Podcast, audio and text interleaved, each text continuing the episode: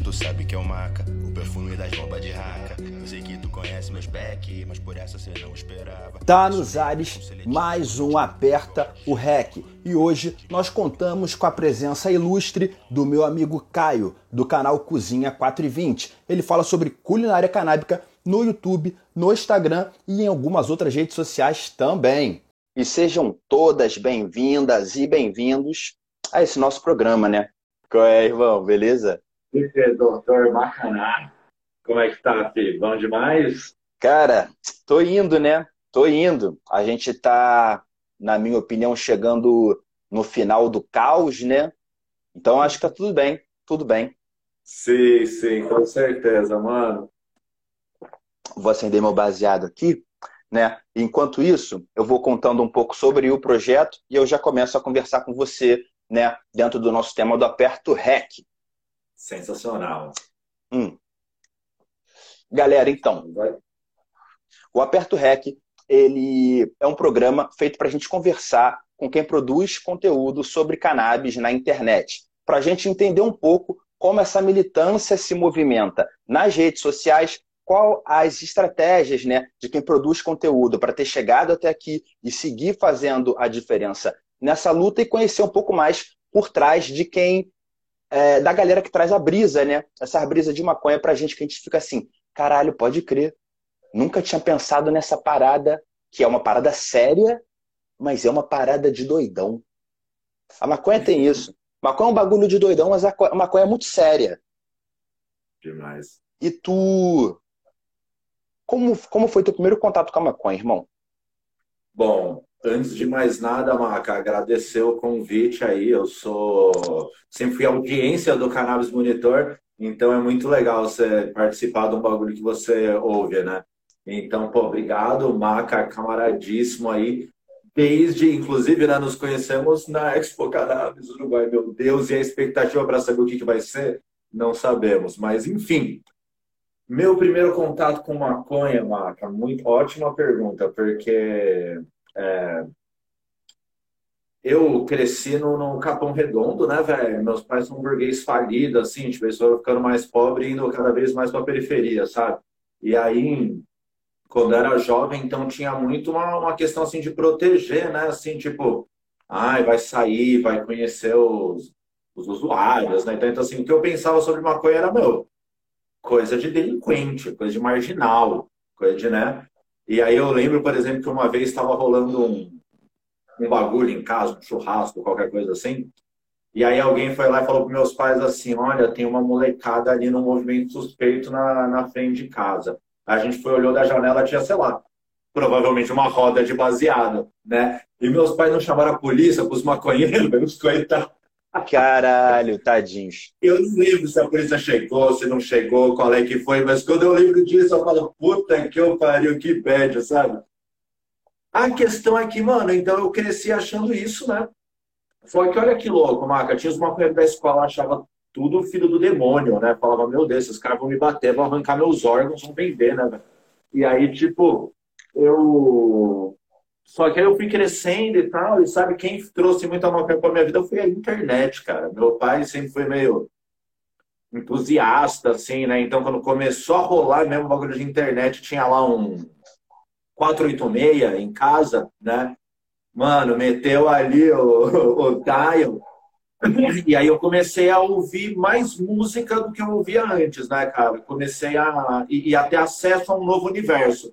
E aí, jovenzinho ali nas pesquisas, tinha um amigo que gostava de rock, então comecei a buscar bagulho de punk, não sei o que lá, e me interessar por música mesmo, comprava revista showbiz e tal. E aí eu percebi uma coisa, que os músicos eram tudo maconheiro. E eu falava assim, caraca, então isso aí não deve ser. Pô, foi, foi transformando daquele bagulho de, ah, não deve ser aquilo que eu achava que é, até de, quero experimentar essa porra. Pô, é lógico tu para pra ver, uns caras que faz um som celestial, como é que vai fumar uma parada que é do demônio? Entendeu? Aí tu já, tu já fica, será? Exato, cara. E aí uma vez eu ouvi uma, entre... uma, uma declaração, na verdade, do Gilberto Gil, falando que alterava, fumar maconha alterava completamente a sua percepção da música. Aí eu falei, nossa, preciso experimentar isso aí, né? Aí a gente foi num show, eu e a molecada lá do, do meu colégio de São Vicente, a gente foi num show do Bad Religion, no Credit Car Hall. E aí nesse show, eu pedi para dar uns pega na roda na galera, foram recusando, assim, até que alguém deu, passou uma ponta, tudo esbugalhada, eu fumei, fumei, fumei, não deu nada. Saí super frustrado, né, velho? E aí, eis que chegou o grande dia, Maca. Se liga que é muito legal essa história assim. Periferia e tal, né, mano? Rodeio de Tapsirica. Grande evento do ano, tá ligado? O pessoal do Capão Redondo tava, puta, rodeio de Tapsirica, da hora. Vamos lá e tal, junta, né? O Capão, a Itapsirica, Embu e por aí vai, vai ter evento. E tem show, né? Show de sertanejo, show de rock, assim, tipo, pop rock Brasil e tal. Aí, mano, um desses dias, um amigo nosso, que era um amigo mais saidinho, assim, que o mais malandrinho e tal, né, velho, da turma, chegou e, assim, no ponto de encontro, a gente ia pegar o ônibus, qualquer coisa assim, aí ele falou assim, então, aí ele sacou um, um embrulhinho que era tipo um bagulhinho de balas balda, tá ligado? Tipo, falou assim, sabe o que eu tenho aqui dentro? A gente, balas? é maconha. Caralho, a galera já fudeu.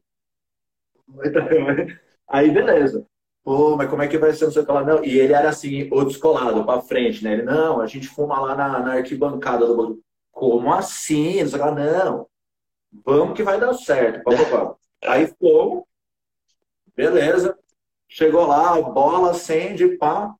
Aí eu dei uns pega, dei outros pega, não sei o que lá, malandro, quando eu menos vejo, assim eu nem tinha essa referência, né? Mas hoje eu posso dizer, parece que eu tomei um cogumelo e meio, dois, sabe? Tipo, fiquei loucaço, loucaço, loucaço, assim, tipo, tudo se transformou, dava risada pra caralho num determinado momento. Depois, tipo, mano, me joguei na arquibancadinha ali, tá ligado? Tipo, fiquei vendo sertanejo. Chapadão ocupando os sertanejos.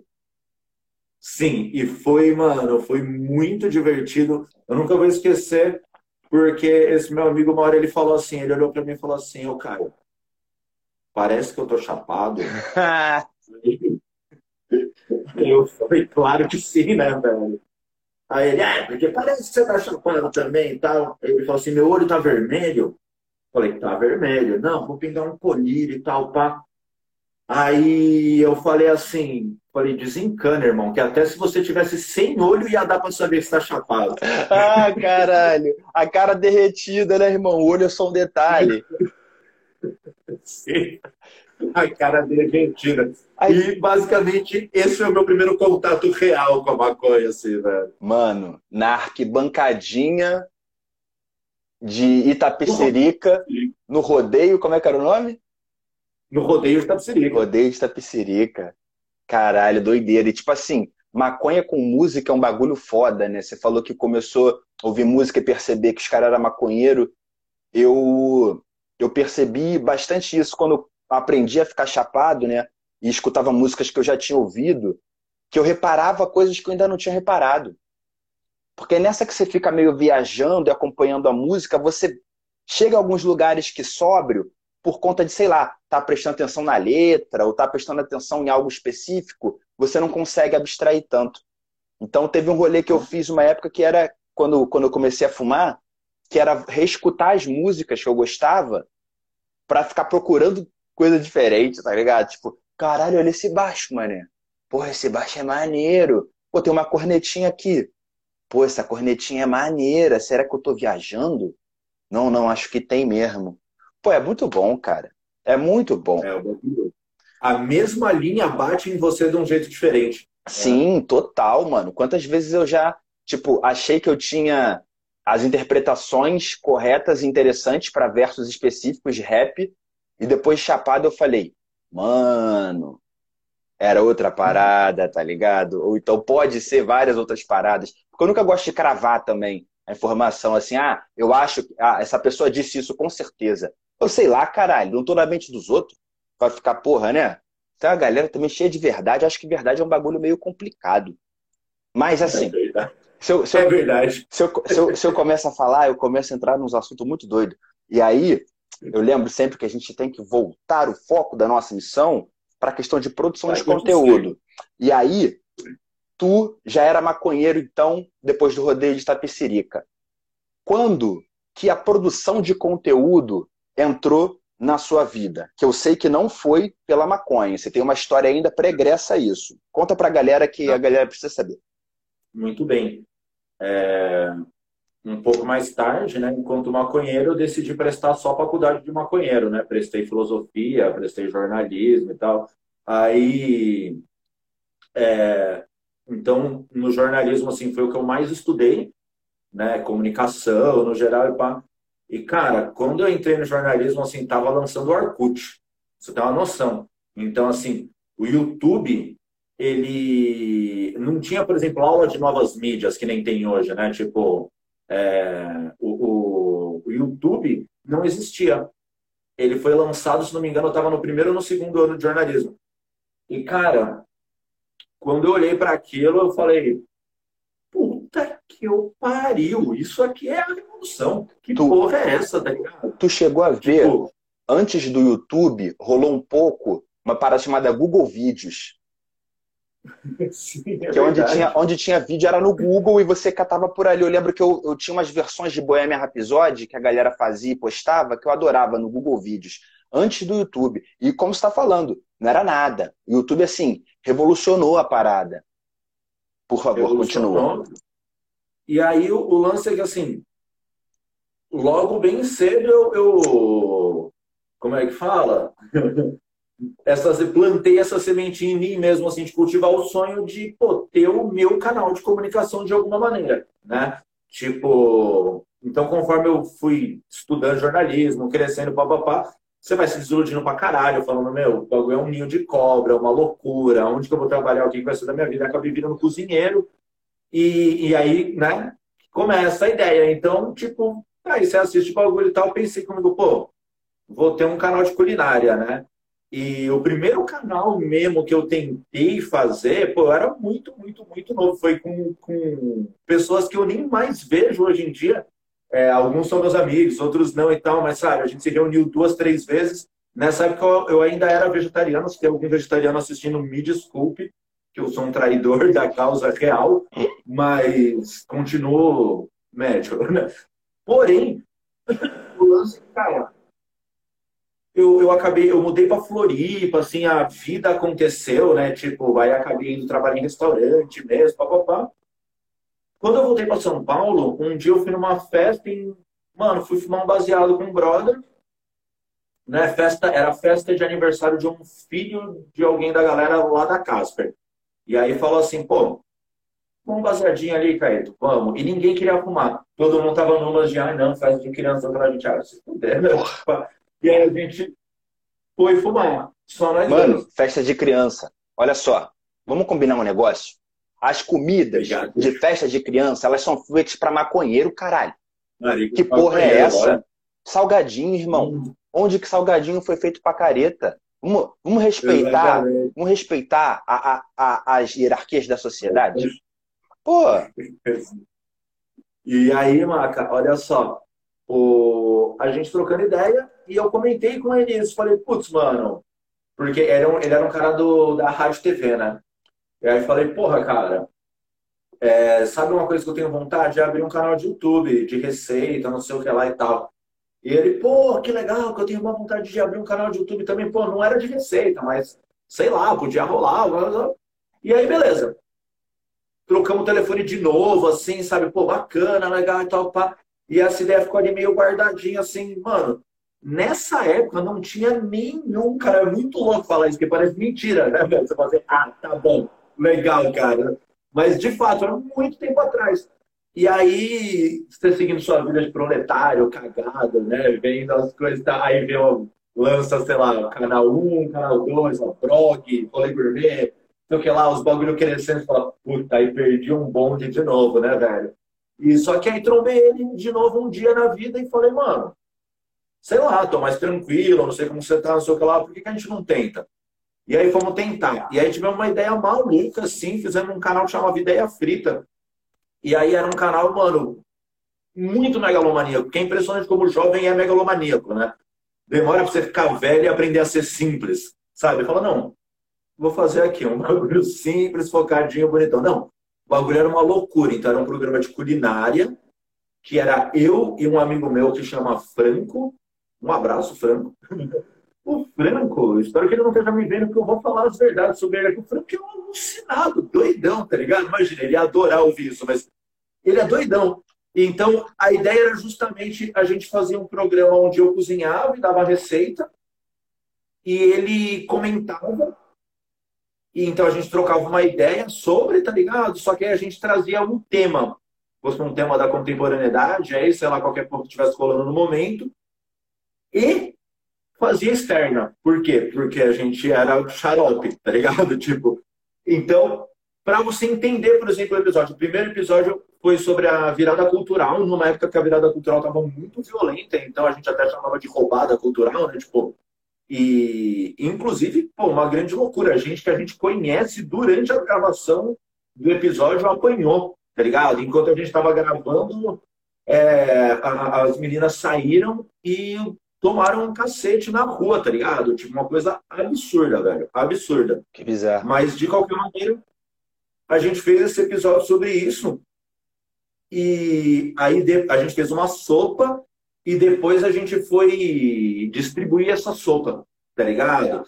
No final da virada. E distribuiu, gravou, entrevistou as pessoas. Assim, um bagulho bem maluco mesmo, mas era legal. Mano, sabe? interessantíssimo. Assim. Interessantíssimo conteúdo. Achei maneiro, pô era um conteúdo muito maneiro. Mas pra gente que não tinha nem experiência, nem dinheiro, nem equipamento, nem porra nenhuma, trabalhosíssimo, tá ligado? O Frank, então, nós dava um trabalho desgraçado, sempre doidão, chapava, chapava antes do bagulho ficar pronto, sabe? Queimava largada, largada, assim, clássico.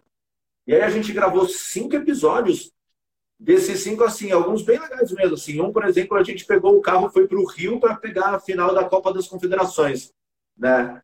E aí, pô, tomamos bomba de polícia, gravamos, mano, foi bem maneiro. E aí, depois, nesse canal, rolou um programa de cerveja artesanal, tá ligado?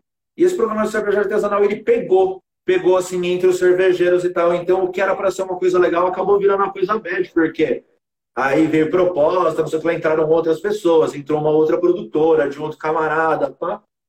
E aí, de repente, muito antes do dinheiro entrar, entrou a ganância no, no rolê, tá ligado? Aí acabou todo mundo tretando, assim, pra contar a história de maneira educada e que eu prefiro sempre a descrição.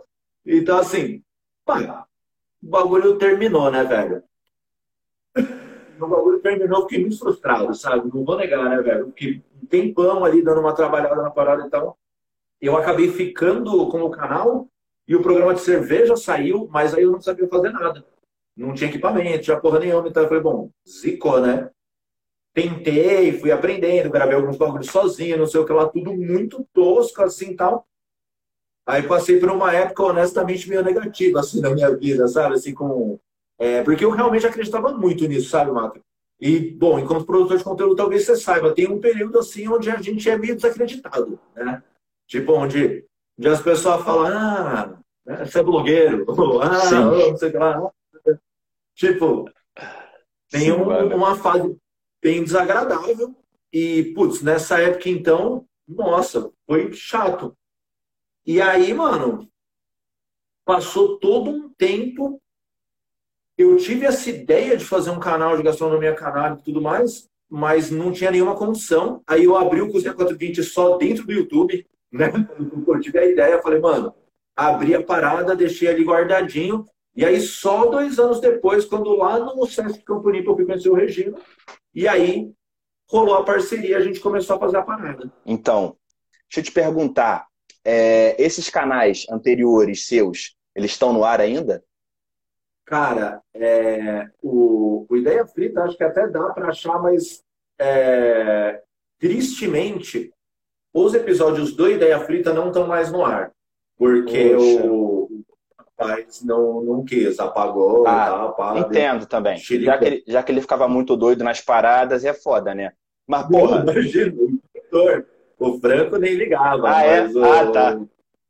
O finado diretor não, não quis, Chilico, porque ele que era o meu sócio. A gente que teve a ideia, eu tinha esse mau hábito de ter sócio, né, velho? Então, tipo, Acontece, tá ligado? Mas o, o lance é que o pior, é, eu, eu preciso correr para apagar isso daí, porque tá só as coisas toscas no ar. ligado? Tipo, o mas vídeo é... legal mesmo apagando, bicho chateante, mas existe, existe, acho que tá lá ainda. Então, galera, pô, o de cerveja qual era o nome? Tem ainda também? O de cerveja tem, velho, chama Malt Show. E, nossa, assistam, é um programa super legal. Ele não, não ele foi descontinuado, né? Mas ele existe na internet e, bom, é, eu sou tipo, como é que fala? Pai renegado dele, né, velho? Ah, mano, mas é isso. Tá na internet. Carinho, assim. Importante é o registro. E eu acho que uma das paradas mais interessantes da gente ter conteúdo há um tempão na internet é que as pessoas podem ver a evolução de um ser humano, tá ligado?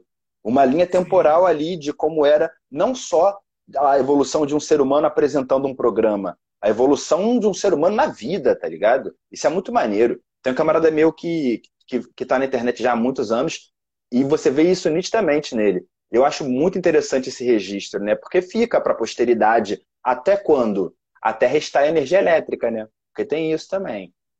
Se acabar a energia elétrica, filhão, aí fudeu. Porra, aí vai ter que fazer vídeo em vídeo em livro. Aí é foda, né?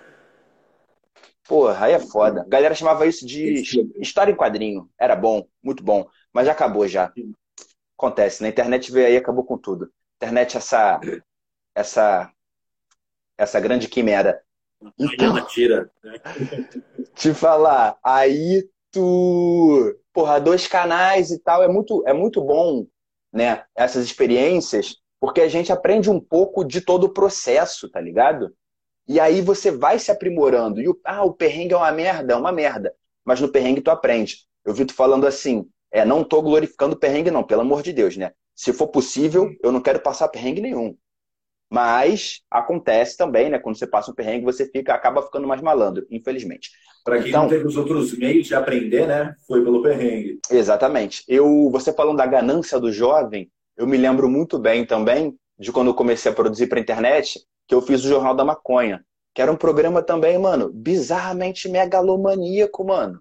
Era tipo assim, um estúdio gigante, tela verde, tá ligado? Dois apresentadores, três câmeras foda, um roteiro bizarro. Um dos apresentadores era o Rafael Queiroga, ex-comédia MTV, monstro da comédia. Tipo assim, mano, que porra é essa? Externa, e porra, é, a gente foi gravar no Uruguai para cobrir a legalização da, na maconha nas farmácias lá. Moleque, maior megalomania do caralho o trabalho que estudava. Porra! Moleque, tem uma noção? A gente gravava segunda-feira. Segunda-feira, às sete horas, eu chegava no estúdio para já ir arrumando tudo e tal. O moleque chegava umas oito, com as paradas, eu e o câmera, né, o Júnior, a gente chegava umas sete, a moleque chegava umas oito, a gente ia sentando, ia passando o roteiro com Queiroga, apertando baseado, aí, porra, fumando, passando o roteiro, aí oito e meia, assim, ligava as câmeras. Aí, pum, gravava até nove e meia. Gravava fumando, pá, trocando uma ideia, rindo pra caralho, uma hora de gravação. Nove e meia, ficava marolando até as dez, no estúdio mesmo com a galera, dez e meia. Dez e meia a gente ia pro Rempadão para deixar os arquivos de vídeo e começar a editar, mano. A edição começava onze e meia, meia-noite. Já começava direto, já. Terminava oito da manhã do dia seguinte, filho. Virei várias noites Só já nessa missão editando. sono hoje, velho. Mano, tipo assim, eu fico pensando como é que eu fazia isso, cara. É muita vontade, tá ligado? E tipo assim, eram quatro cérebros na mesma disposição toda semana durante dois anos, tá ligado? Isso não é fácil, tá ligado? Você conciliar, você sabe muito bem disso. Conciliar uma equipe é complicado demais.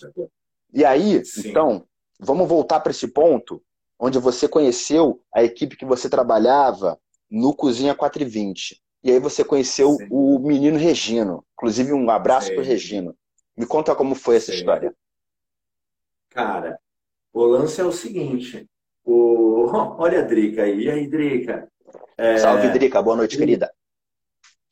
O lance, inclusive, antes de eu chegar nesse detalhe, para eu chegar nesse detalhe, eu quero até preparar uma cama aqui que eu estava pensando, que foi o seguinte, olha que louco, que ironia da vida, que plot twist mesmo, né? Durante toda essa história que eu te contei, Onde estava a maconha? Aqui, né? Fumando maconha, fumando maconha, fumando maconha. Quase todo mundo envolvido, no geral, era maconheiro. Mas, assim, muitas, embora uma parte fosse maconheiro, a outra parte não era, porque é o mundo. O mundo, né? A vida real, fora da nossa bolha.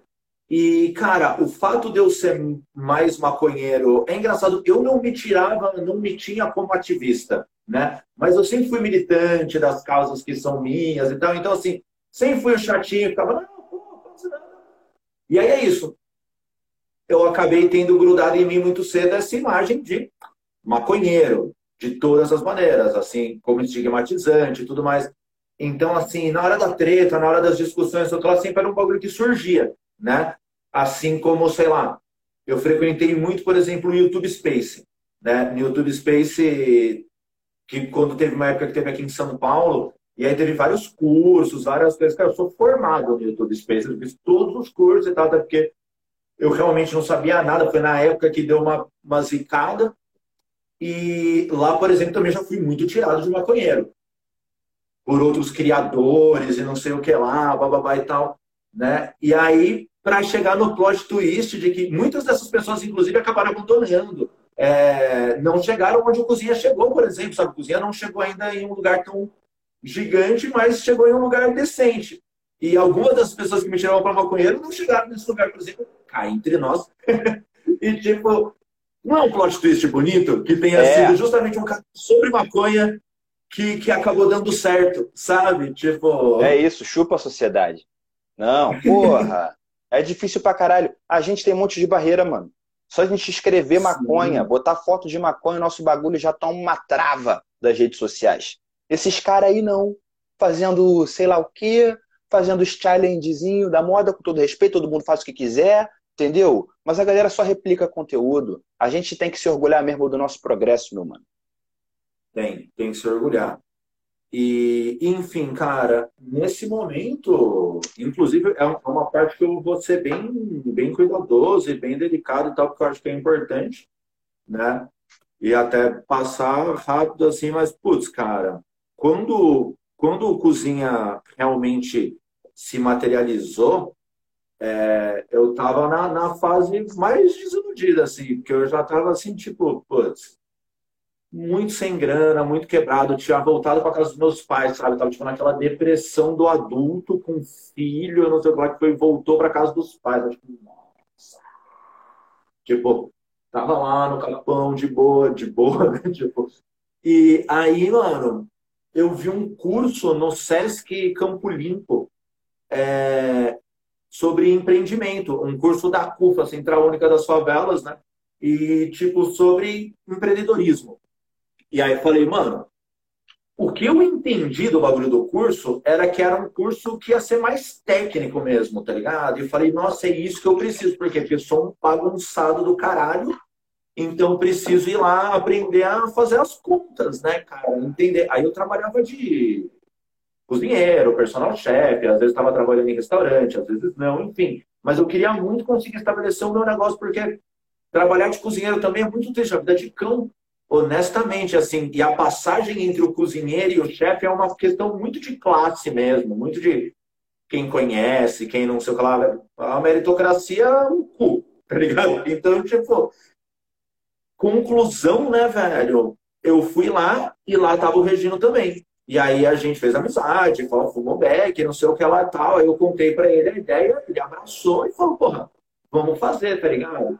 E aí, justamente, enfim, até chegar um momento onde a gente acabou se desentendendo e blá, Por isso que eu prefiro ser bonitinho, discreto, porque embora às vezes ele seja bravo comigo, eu sou muito grato a ele mesmo, sabe? Tipo, fez parte de todo o rolê e faz parte do bagulho que chegou aqui até agora, com certeza absoluta.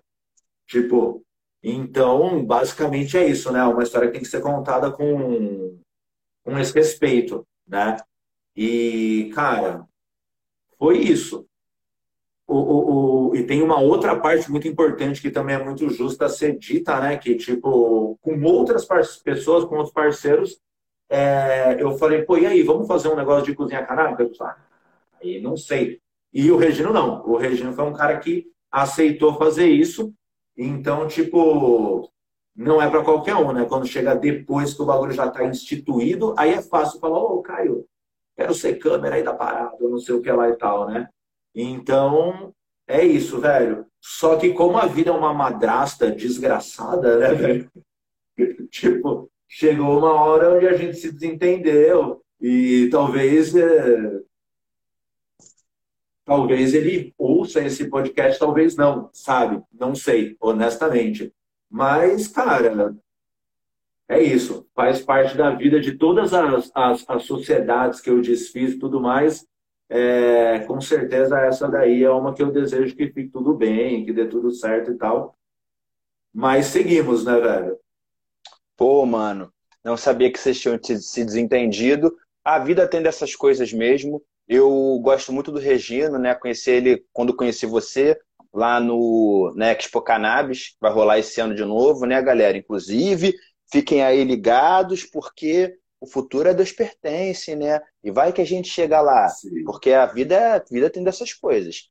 Mas acontece mesmo, cara. Eu gosto muito dele, troco uma ideia boa com ele, achei ele um rapaz talentosíssimo, super inteligente, é.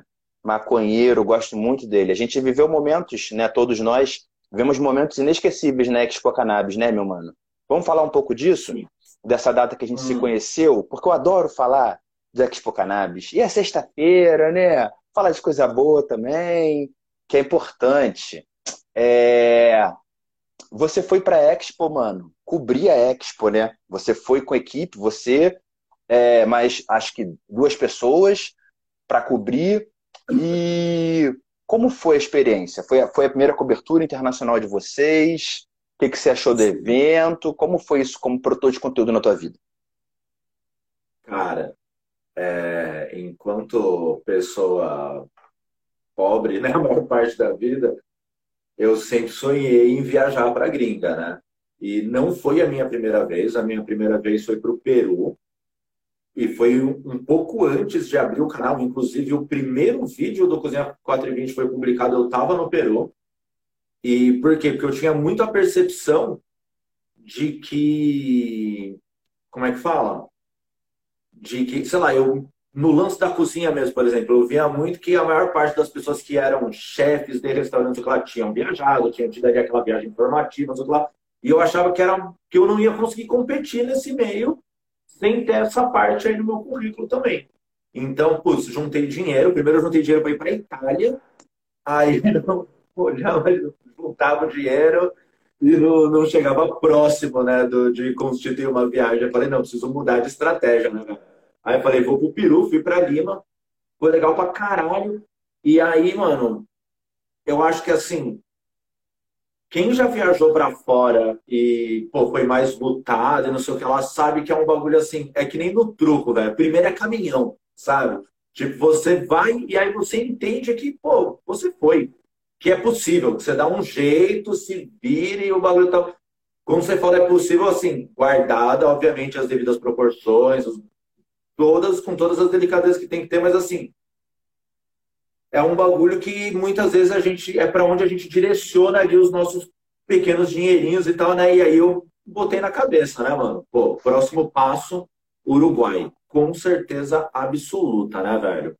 E aí, quando chegou o lance da Expo, é, tava próxima da Expo, e aí tem um amigo meu que tava no Uruguai, no, na Argentina, e aí ele desenrolou um jantar para eu fazer na Argentina.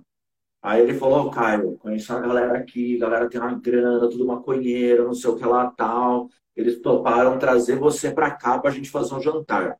Falei, ah, sério, sério, sério. Então, vamos, cara, né? E aí, beleza. Fizemos ali o orçamento, blá, blá, blá, e tal, pá. Aí ele falou, só que o bagulho é o seguinte, é... quanto que era na época? Sei lá, 100 pila, 200 pila, a gente pega a barca para o Uruguai. Vamos? Aí eu falei, pô, vamos demais. E aí eu já estava querendo ir para a Expo, né? Porque estava muito próximo da Expo.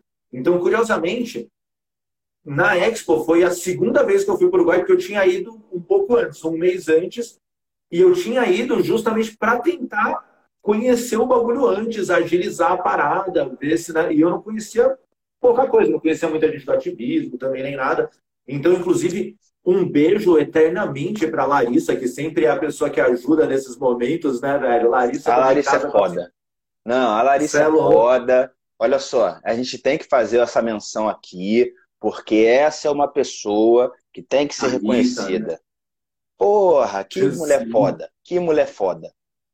Me casa 420, quem, quem não conhece, deveria conhecer, e quem conhece se amarra. Chega no Me Casa 420 lá, foi quem levou a gente. Me levou também.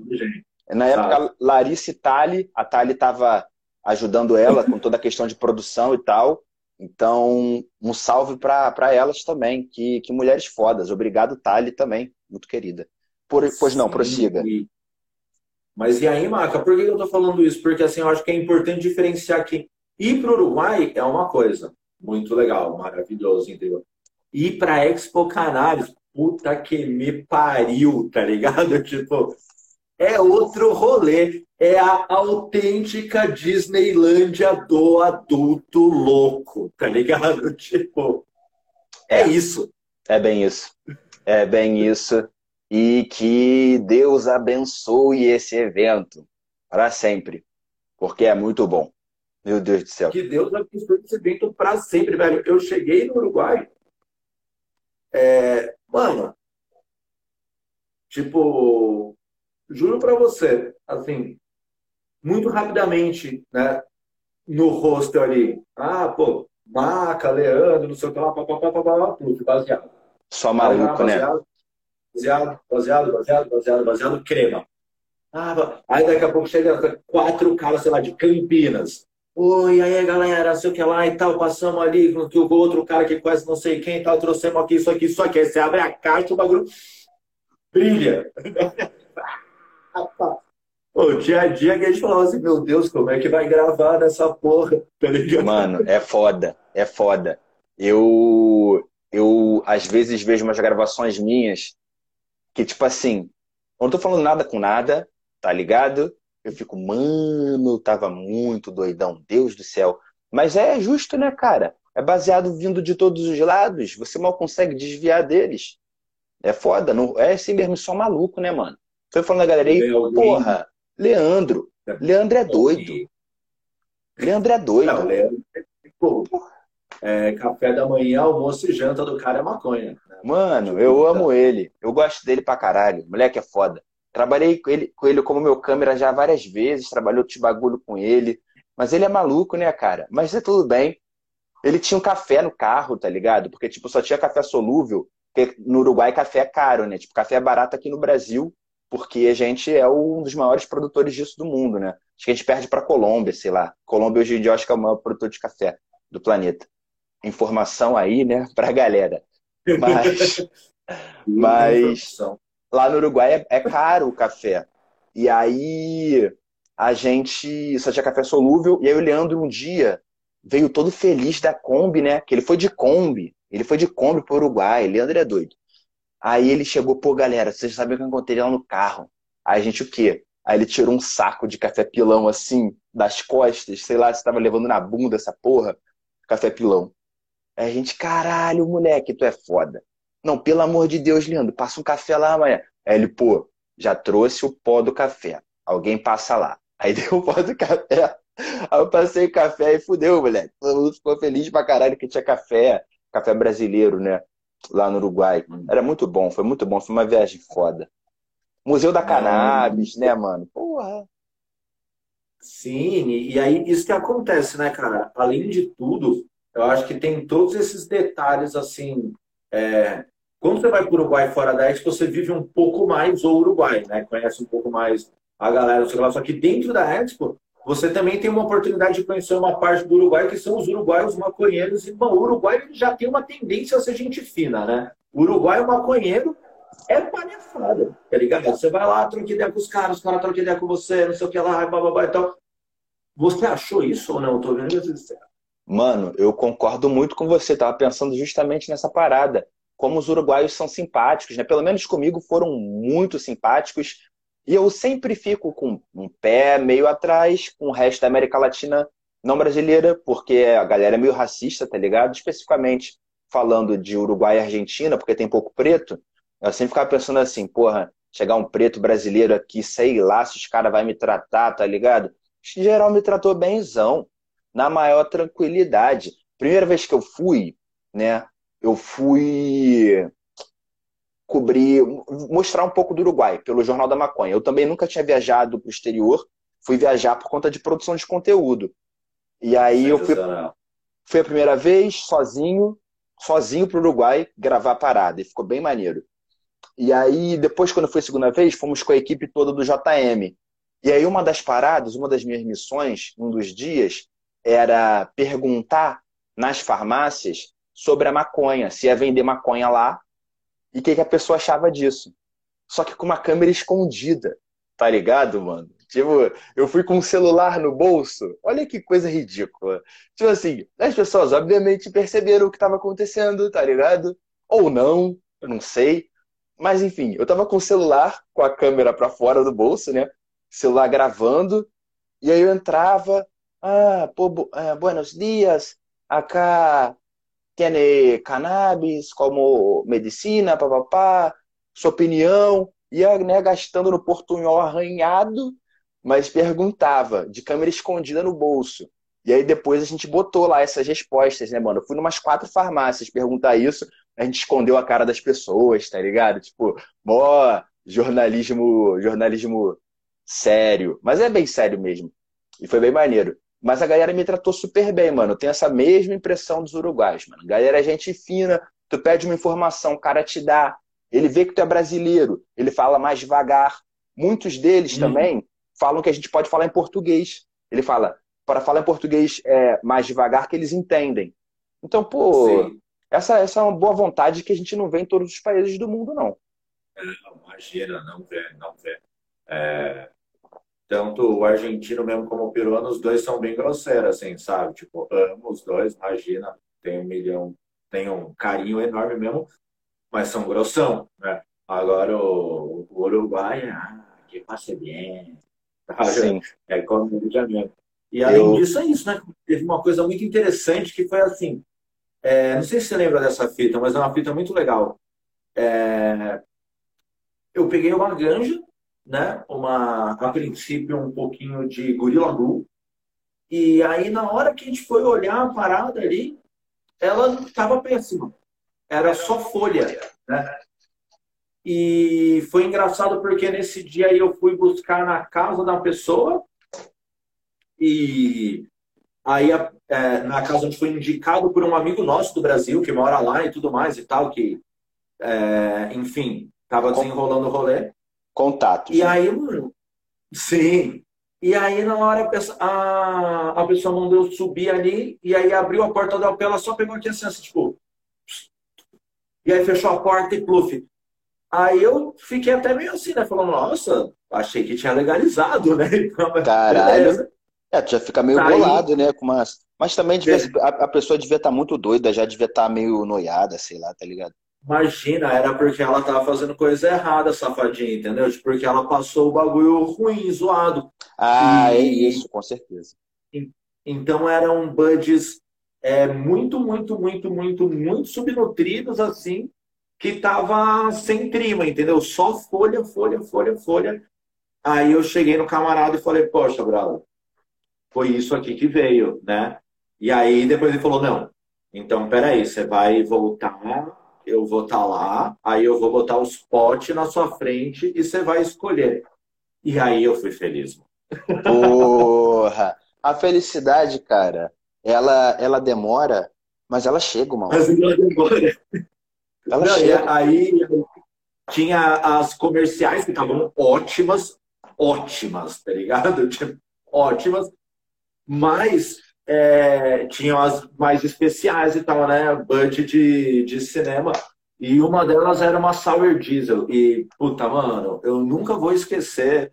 Mesmo que eu mude para o Uruguai mesmo, como eu pretendo fazer, sabe? Mesmo que eu, eu, eu tenha várias plantas e tudo mais, eu nunca vou esquecer dessa Sour Diesel, velho. Nunca. Da emoção foi fumar essa planta lá na Rambla, tá ligado? Nossa, eu fiquei alucinadamente louco. E sem falar todas essas bobeirinhas que todos nós fazem. Aí fuma na frente da polícia. Os polícias eles até né, já acham engraçado, assim, sabe? Já falam assim, ele fica chateado, né? Ele chega em casa e fala assim para a mulher: Poxa, hoje nenhum brasileiro fumou na minha frente. Mano, às vezes eu acho, eu acho que eles nem enxergam o maconheiro, tá ligado? Às vezes minha impressão é essa. Que ele passa, que eles passam o olho assim e não vê. Quando está fumando, é meio que uma capa de invisibilidade. E eles cagam, Sim. cagam, foda-se. Eu adoro isso no Uruguai. Cara, que coisa, que sensação gostosa de você poder parar na esquina apertar um baseado e, caralho, fumar teu baseadinho. Porra, tô até deschavando um negocinho aqui, né? O baseado acabou. Vou dar uma bongada, porque é sexta-feira, né, irmão? É sexta-feira. Uma geladinha também. Ah, eu tô num momento feliz aqui, ó. Tem um pote mais ou menos bem servido. Ah. Mas, putz, Marquinhos, o mais importante acho que é isso, né? De saber que foi a, a ganja né, o conteúdo sobre ganja que, que nos levou até isso, né, velho? Tipo, e, mano, porque eu achei muito legal esse bagulho da Perto Hack, né? De falar sobre conteúdo sobre ganja, tá ligado? Tipo, porque, mano, é outra coisa. Mano, é, é exatamente, cara. Tipo assim, é, a gente fala sobre algo que é crime, mano é, a nossa produção de conteúdo ela tem uma série de singularidades, né? Que os outros produtores de conteúdo que fazem paradas que não são crime, tá ligado? Não precisam se ater. E isso traz também a responsabilidade da militância dentro do assunto que a gente aborda, né? Porque é um assunto que vem prendendo gente, matando gente todo dia, tá ligado? E é bom que né, a grande parte desses produtores de conteúdo tem essa consciência, tá ligado, mano? É, pô, você falou que você sempre foi o chatinho de defender as ideias, ser meio assim. Isso é muito importante, tá ligado? Na nossa causa, especificamente, isso é muito importante. Não tem como a gente achar que maconha é só brincadeira. Porque existe toda uma, uma engrenagem por trás disso que dilacera futuros, tá ligado? Necessariamente. Então a gente tem que precisar ter essa noção. Você é um cara que tem muito. Eu acho, acho muito maneiro todas as vezes que conversamos sobre esses assuntos mais espinhosos, você sempre teve uma posição super progressista, eu sempre admirei muito isso em você, achei isso muito maneiro. Na época da questão é, do racismo, a gente conversou bastante também, achei porra, super bacana as suas posturas, sua posição, isso sempre foi muito legal. Pensou em mim nos projetos também quando rolaram, isso foi muito maneiro, te agradeço muito. Rolou aquela parada no Canalize, que foi bacana pra caramba. Foi meio estressante? Porra, um pouco. Mas normal, irmão. Acontece, é da vida. A gente passa por cima das paradas, fica um tempo meio tipo, oi. Mas depois, porra, caiu uma moleque maneiro. Tá maluco, gente fina pra caralho. Vou, porra, parar de ficar remoendo maluquice de estresse de uma gravaçãozinha boba. Que ficou maneiro. O projeto que a gente fez lá ficou maneiríssimo, pô. Eu gostei pra caramba de ter participado. Foi, foi dos Mas dois foi... lados, foi muito bacana. Mas foi muito foda, mano. Pô, foi muito. Olha o que a gente fez, mano. A gente, porra, caralho, a gente fez uma gravação remota para um programa de internet, para uma galera que tá aí Sim. pela legalização, recebendo para isso. O bagulho que tu falou, a gente foi pro Uruguai por conta do conteúdo canábico, mano. As marcas olhando e falando assim: caralho, quanto melhor essa galera produzir, mais rápido anda a legalização. Quanto mais rápido andar a legalização, mais produto eu vendo. Entendeu? Não, eu acho que não não é nem só pelo fator humanitário, ainda tem esse fator também empresarial, né, mano? Sim, e eu, eu acho que produzir conteúdo sobre ganja é um bagulho que ajuda muito no, no lance mais importante de todos, que é a normalização mesmo, velho. Sabe? Tipo, eu acho que, mano, numa boa, é, ao longo dessa vida aí, ó, Marcos, eu vi muita gente mudar de opinião sobre a maconha, tá ligado? e sempre para bem, né? Porque a opinião geral é péssima. Então, assim, nunca vi uma pessoa que gostava de maconha e, sabe, e, sério. É muito raro, né? Você vê assim. Você tem até aquela pessoa que foi junk, ou que foi, mas é isso, assim, quando você conhece a pessoa, você tem também muito uma coisa da vida, da questão pessoal e tal, tudo mais. Mas, sabe, tipo, eu vi muita gente mudar de opinião e, cara, é, produzindo conteúdo é, muito mais do que eu imaginava eu, eu, eu recebo um feedback sempre nesse sentido, assim, sabe? Não só no sentido de estar conversando com os nossos, mas no sentido de, putz, minha avó tem Alzheimer, eu dei um azeitinho para ela, e ela curtiu, e pô, tá rolando, e não sei o que mais. Você fala, caralho, moleque, tá Irado. E a avó dele tá curtindo, tá, você é louco e tal. Então, tipo, mano, sério, sabe? Você falar sobre isso é, de uma maneira explícita, e eu acho que a gente ainda que, pô, que tem um, como é que fala? Tem um aparato cultural que vem de casa e tudo mais, tem obrigação de devolver isso para a sociedade sempre, né, velho? Tipo, porque isso é um privilégio, é um privilégio enorme num país imbecilizado, né, velho? Então a gente tem uma obrigação muito grande de devolver isso da maneira melhor possível e tal. E então, assim, a mesma coisa, sabe, Marca? Seja no seu canal pessoal, seja no canal de Monitor, seja no Cozinha 420, tipo, a gente aborda temas e mostra, tipo, que a maconha tá muito, muito, muito, muito além dos estereótipos dela. Né, Muito além, tá ligado? Que duas pessoas de óculos. Uhum. Sabe? Tipo, que, que, que, como eu falo, que, que cruza a perninha aqui assim, ó. E, entendeu? Porque tem todo tipo de maconheiro, sabe? Porque. Sim, mano. E, e, mano, e, e, e sem. Na, numa boa mesmo. Eu já fui um jovem de camiseta com cores da Jamaica e touca do reggae, não sei o que lá. São as fases, tem tudo, sabe? Tipo, tá tudo lindo. Mas é justamente isso, né? A maconha não para lá. Né, velho? Tipo, a maconha vai até o velho rasta. Sim, mano. E aí, cara, eu acho muito importante isso que você falou da gente, dessa obrigação da gente devolver, né, mano?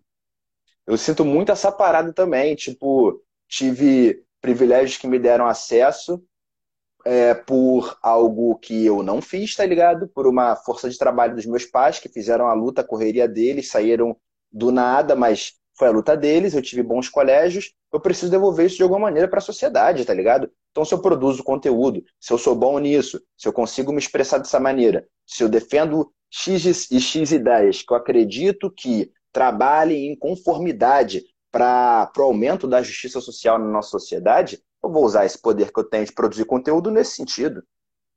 Eu acho que é isso, a gente tem que devolver, mano. É um pouco do que a gente faz, mas assim também, é aquela coisa, né? É, a gente também pode ser remunerado por isso, tendo em vista que estamos fazendo, fazendo girar uma roda gigante, tá ligado? Que é super importante.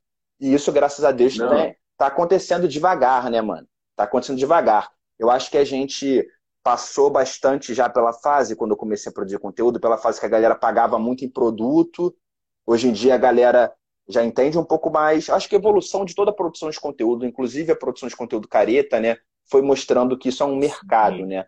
E eu acho que a nossa galera está avançando nesse sentido também. Não, com certeza, cara. Eu sempre converso com as marcas que ou que estão comigo ou que me procuram, aceitando ou não, a vida é assim, né, e tal, mas é, eu, eu, acho que também isso faz parte, entendeu? Tipo, ajudar a educar o mercado, sabe? Tipo, olha, daqui Maca, eu tenho quase 40 anos, tá ligado? Tipo, aqui, ó, a, a, minha, minha testa é cada vez maior. então, assim, meu filho tem 14 anos. Daqui a pouco ele tá chegando na faculdade e tudo mais. Então, eu, eu converso com, com a galera. Eu falo assim, olha, é, o canal sou eu. Não é outra coisa. Né? Se, eu, se, se, eu não tiver dinheiro para comer, não tem canal. Então, assim, se você é uma marca que gosta do meu conteúdo e quer, assim, tudo bem, você pode achar cara e falar, não, não quero participar. Não tem problema. Mas, assim, respeita a precificação. tá é lógico. Porque é isso, pai, a gente precisa, e, eu não tenho vergonha nenhuma, e ao, ao, contrário, assim, eu acho que mesmo que às vezes alguém torce o nariz, assim, isso demonstra muito profissionalismo. Às vezes as mesmas pessoas que torcem o nariz daqui a pouco podem falar, não, pô, vale a pena chamar esses mano aí e tal, pô, porque é isso, entendeu? Para mim, é um trampo. É um trampo e, mano, cada vez mais ele, tipo, uh, tá suplantando meus outros trampos. Eu espero que chegue o um momento que, que sabe, que eu não precise mais fazer comida, não sei o que lá. É, não que eu não goste de fazer comida, mas é muito importante se dedicar a um Tipo trabalho assim, só, né? que eu não preciso mais fazer comida, quero viver só pedindo iFood, tá ligado?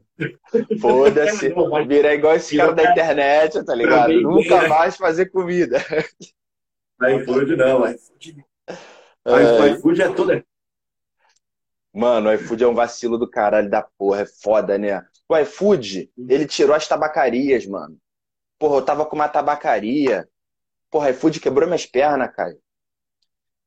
iFood é foda. Que cuzão. Verdade. Mas é, a vida tem dessas, né, mano? A gente vai tentando se reerguer. A gente, inclusive, dando um norte aqui pra nossa conversa, ela- chegamos, né, a 8 horas já, irmão. Tipo assim, que é pra finalizar. Como é que você tá aí de tempo? Você quer ficar mais uns 5, 10 minutinhos aqui? Tô tranquilo, mano. Tô por você, numa boa, tá gostoso. Então, beleza. Vamos levar mais um pouco. O que eu queria saber, mano, perguntinha final, é futuro do Cozinha 420. Como é que você vê? Como é que você tem trabalhado hoje? E o que vem pela frente aí, pra galera ficar já ligada. Legal. Cara, falar de futuro é sempre complexo, né? Porque afinal de contas, como é que isso? Afinal de contas, merda, né, o futuro acabou, tá ligado? É, não, é, tem isso também, né? Afinal de contas, vai saber, né? Alguém falou aqui nos comentários, é, pô, vai saber se vai chegar em 2050, né? Mas tem Porra! outro que falou, tem duas bolas, mas nenhuma de cristal, né?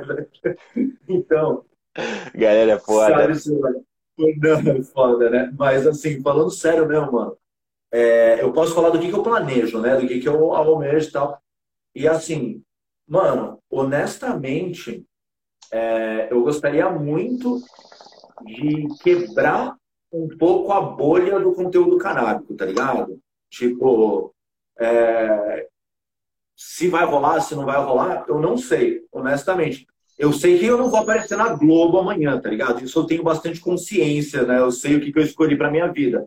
Mas, é, só que o que, que acontece é que realmente a gente que produz conteúdo canábico é direcionado ao nicho. O nicho é o quê?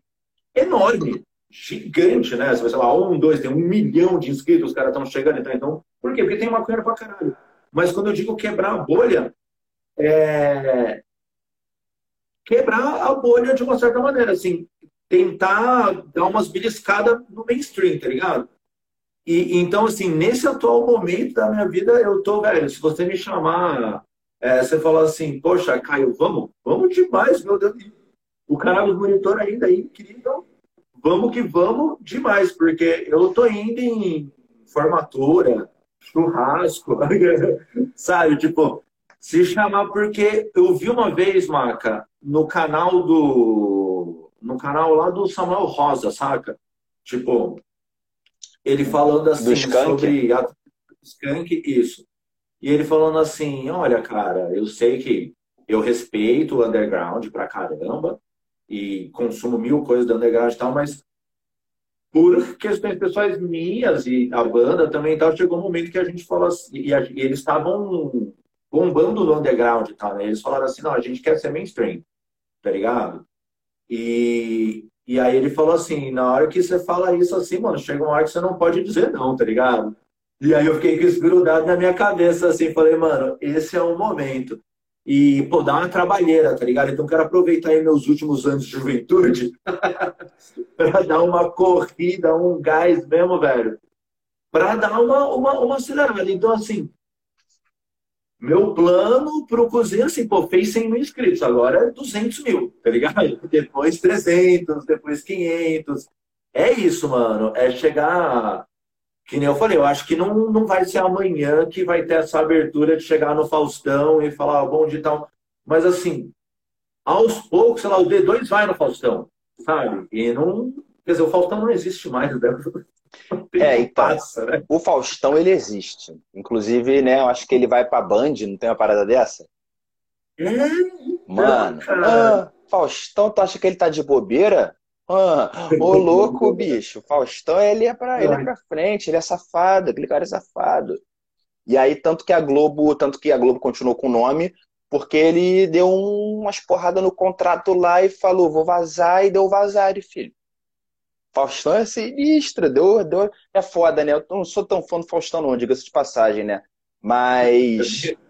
Mas o que acontece? É. Mas se ele deu uns tapas na Globo, torna o meu dia mais feliz. Acaba tornando o meu dia mais é. feliz. Entendeu? Foda. E é isso, né, mano? Eu acho que pessoas, a gente tem. Vou botar essa pilha, inclusive, entendeu? A gente tem todo o potencial de fazer uma boa representação canábica na sociedade, sabe? Tipo, de, de, de, de, Porque, mano, às eu vejo que, velho, às vezes uma pessoa jovem manda uma mensagem e fala assim: ai, poxa, eu mostro seu conteúdo para minha mãe, porque você explica direitinho, não sei o que lá, bababá e tal. E aí, quando eu comecei a pensar nisso, eu falei: porra, dá para ir mais longe, tá ligado? Então, nesse momento, eu falei que só o jovem era megalomaníaco, mas eu ainda não sou velho. Então, tem um pouquinho ainda disso em mim. Sigo sonhando e vamos, vamos ver onde vai, né, mano?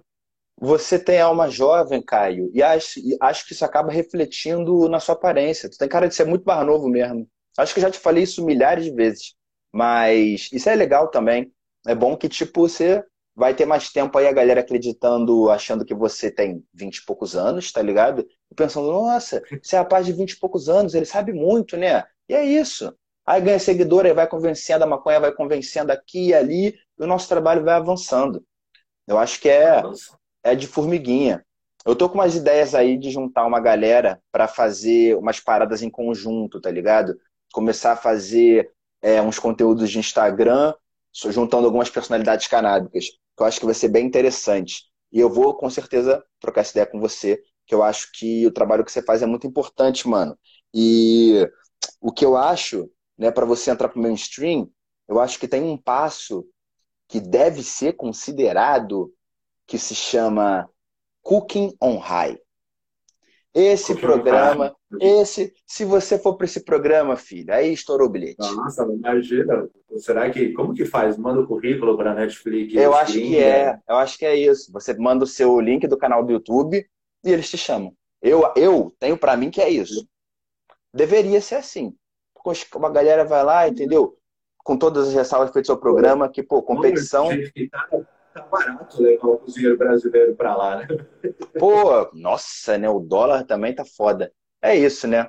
Vamos ver, tá? mas vamos, vamos fazer essa fé aí, galera. Vamos, quem estiver assistindo a live aqui, quem for assistir depois, inclusive quem estiver nos escutando no Spotify, que isso aqui vira um podcast depois para o Spotify.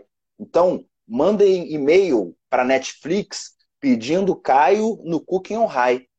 Eu acho que se a gente. Olha eu, olha, olha como eu sou velho, olha como eu sou velho, Caio. Eu tô pedindo para as pessoas mandarem um e-mail para Netflix.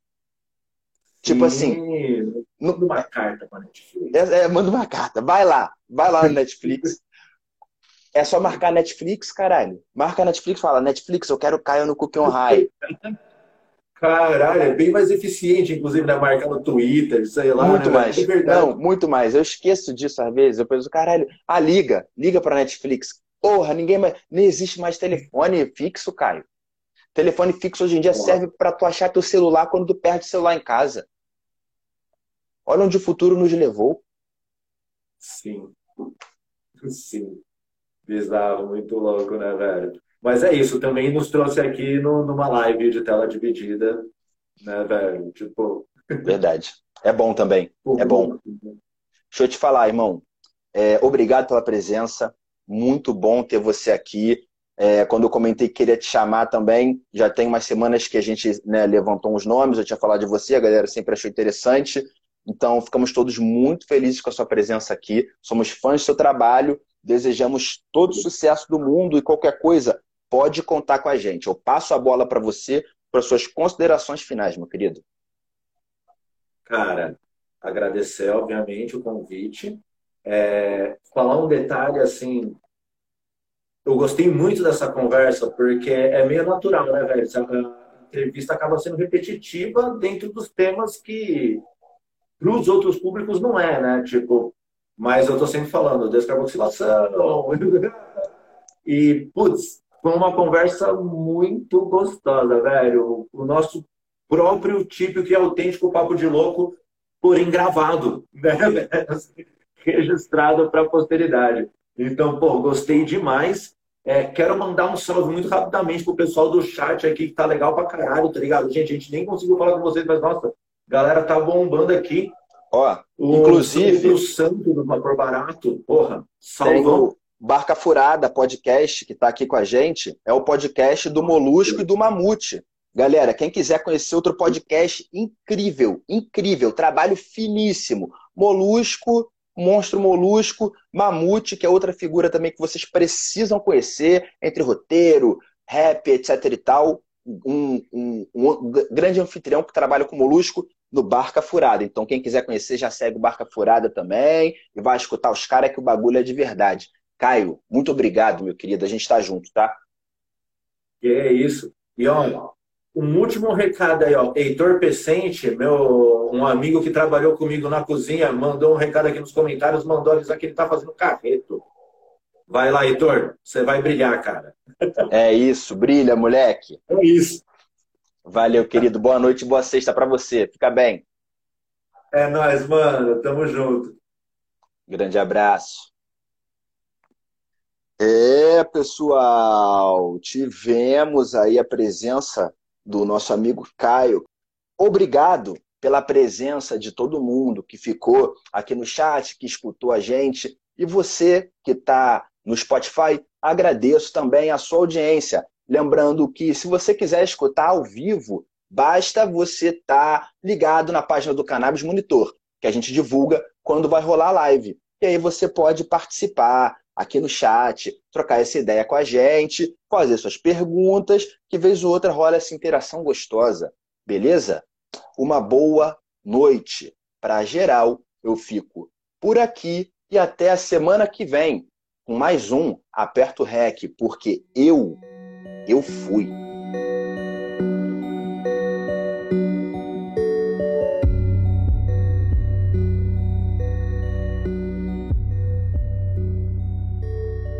Sente o cheiro, tu sabe que é o maca. O perfume das bombas de raca. Eu sei que tu conhece meus back, mas por essa cê não esperava. Pressionei a pressão seletiva e mutante, eu mudei o meu próprio genoma.